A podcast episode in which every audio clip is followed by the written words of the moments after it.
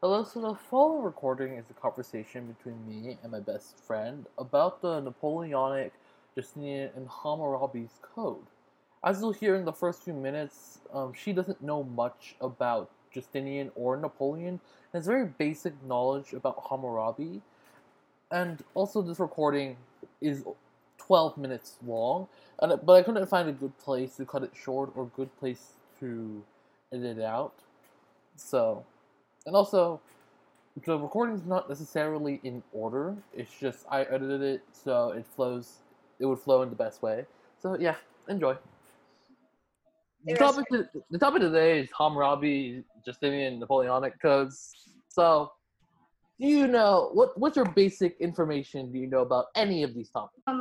So I don't know anything about the Napoleonic Code. I remember Hammurabi was the guy, like eye for an eye, tooth for a tooth, justice and fairness and all that. Mm-hmm. And I don't remember much about Justinian. Honestly, all I remember is that I think he had a really smart wife. Well, yeah, Theodore was smart. But so basically, the Hammurabi's code was, as you said, it was like an eye for an eye, a tooth for a tooth. It basically, like, was the framework for most legal systems. And when it comes to the Justinian Code, it's like, it's a codification of, like, thousands of years of Roman law, basically. Oh, so, like, when you say Roman law, like, Caesar and... Yeah. Ooh, so, like, the Republic, not the... No, all of Rome. All of Rome, okay. Yeah, so, like, for context, the Justinian Code was written around the year 528. So, yeah, that's like 1,000 years of Roman history or Roman law that they codified. Wow. And think of the Napoleonic Code as basically the Justinian Code but French, because he copied most of it. Imitation is the finest form of flattery. And then in French. I mean, you're not wrong. And put it in French to make it fancy. I mean, Latin's fancy enough already. That is true. But we might be a little biased. So, what do you know about how do you think these ancient law codes affected our current system? Well, I know that, like, Hammurabi's was the basis for, like, crime and punishment, like, that there should be consequences, like, fair consequences for the actions you take. And then there were a lot of Roman laws that, like, from what I know of Roman law, there are some that you can kind of see get, well, like, morphed and modified into, like, our modern law system. And so I guess that applies to the Napoleonic as well, since copies, like in the same way that we're kind of Phoenician because they stole it, the Greeks stole it from them, the Romans stole it from Greek. Okay, yeah, that's kind of true actually. And so you said earlier, like, the eye for the eye, the truth for the truth, or tooth for a tooth thing, right? Mm-hmm. Funny in love. Enough, you can find that exact same passage in the Old Testament. I think it's in Deuteronomy, and It's the exact same wording. Well, yeah, that's the famous phrase, isn't it?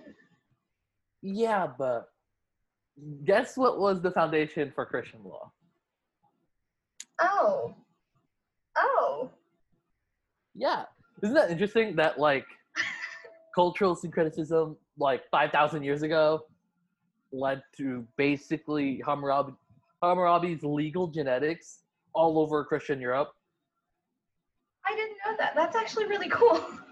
Yeah, that's and, like, also what's really funny is that kind of unrelated is that Karl Marx was kind of inspired by the social how the Justinian Code specifically, not the Napoleonic Code, Justinian Code specifically structured social class, and he's like, yeah, that lead to conflict, and that's what inadvertently led to socialism and communism, at least are the Marxian versions. So, Marxist version. I don't know the right adjective, but yeah. It's Marxist. Okay.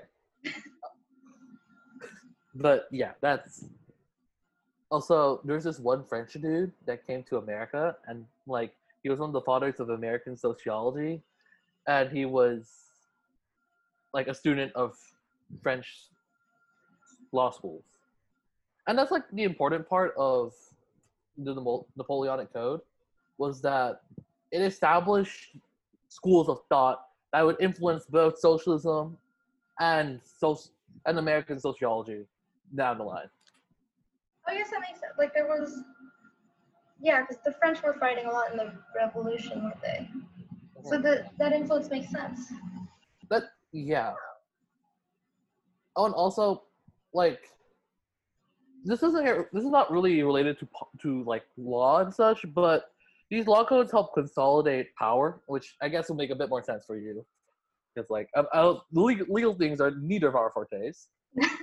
But yeah, they help consolidate power. Like Napoleon did this cool thing with his law code that he spread out the implementation of the law code. So like the political center of France is Paris, and then like he set it up in a way mathematically that these laws would be concentric. It would be implemented in a circle around Paris, and it'll slowly expand across France and then rebound back to Paris. I've never heard that. That's like. And he like used math. Appreciate math. Yeah. Wait, so like he had the influence, and then wait, so it started in Paris, and then he just spread it out, but then you said it bounced back? That's the idea, at least. Like, so they would pass a law in Paris, mm-hmm. and then they would send messengers out from Paris mm-hmm. in like a circular way, so that laws would be implemented in an even fashion across the country. Oh, so it's not like it'll be illegal in one place and legal in the other for that's the major thing the French, the Napoleonic Code did, was like unify France like legally, because before and especially during the Revolution, you could literally walk to a different part of a city and you'll get arrested for something that's perfectly normal in a different part of the city. Oh, like how was it like last year? Like you could have marijuana in Denver and then cross the state border and then get arrested for it. Yeah, well, it's like that. It basically universalized law. Oh, that makes sense. I see how that would be helpful to everything. For unity. Okay. Also, I forgot something and I remembered it. So I want to mention it. Did you know popular sovereignty also came from these laws? Like the idea of popular sovereignty? Which it sounds ironic because like both Justinian and Napoleon were massive supporters of absolutism. But yeah. Because, like, there's this line in the Justinian Code. It's summarized in two words, lex regia, which is, I forgot how to translate, it's like the law of the king. Yeah. And basically, that same line of code was later used to justify popular sovereignty. Like, the idea of the laws exist for the people. You know, like the populists in SPQR, right? Yeah. Like, the basis of the Justinian Code and the Napoleonic Code was to benefit the people. And, like, Justinian and Napoleon interpreted this in a way that the people will always be in support of their laws. But later thinkers, like, during the Enlightenment,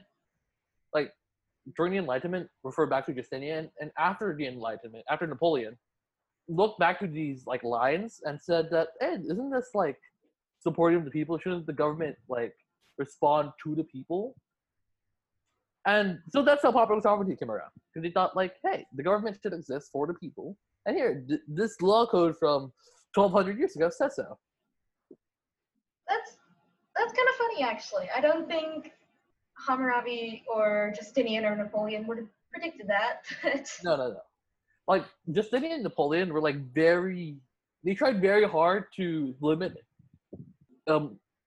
interpretation of their law codes. They wanted to keep it the same.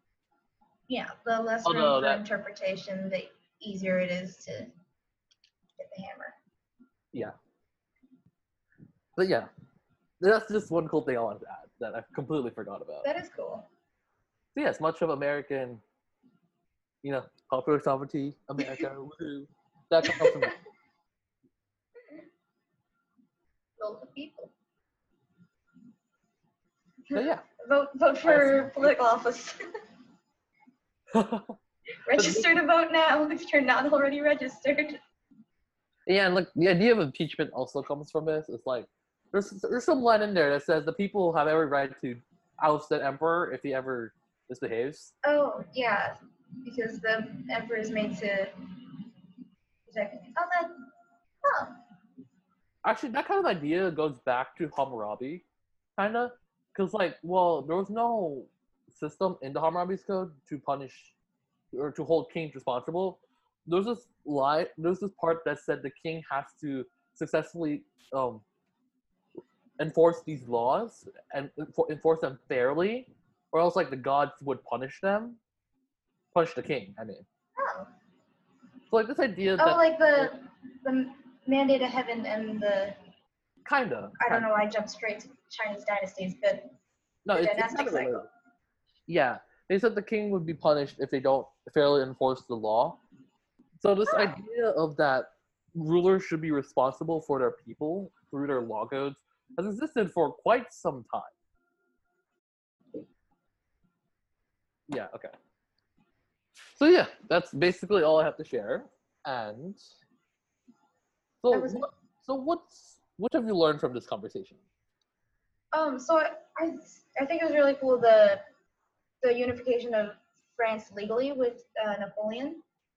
I think that was really important because when you have your people united, that makes it so much easier to figure everything out and build a solid leadership. Of course, Napoleon was like the pinnacle of good leadership, but I mean, what he did makes sense. And then I think Hammurabi being the basis of the Christian morality and law code was really interesting because that's Hammurabi's code. When you hear it, it's either people don't know of it or they think it's like really old and not super relevant, especially since some of its ideas are antiquated. We don't cut people's hands off for stealing anymore, but like the very basics of the ideas still get very widespread since Christianity is a very popular religion, very popular to say, but I think it's cool how, like, even if you don't think about it, it's still very influential in today. So, yep, that's the end of our podcast. I don't know how to do outros. So, thanks for listening.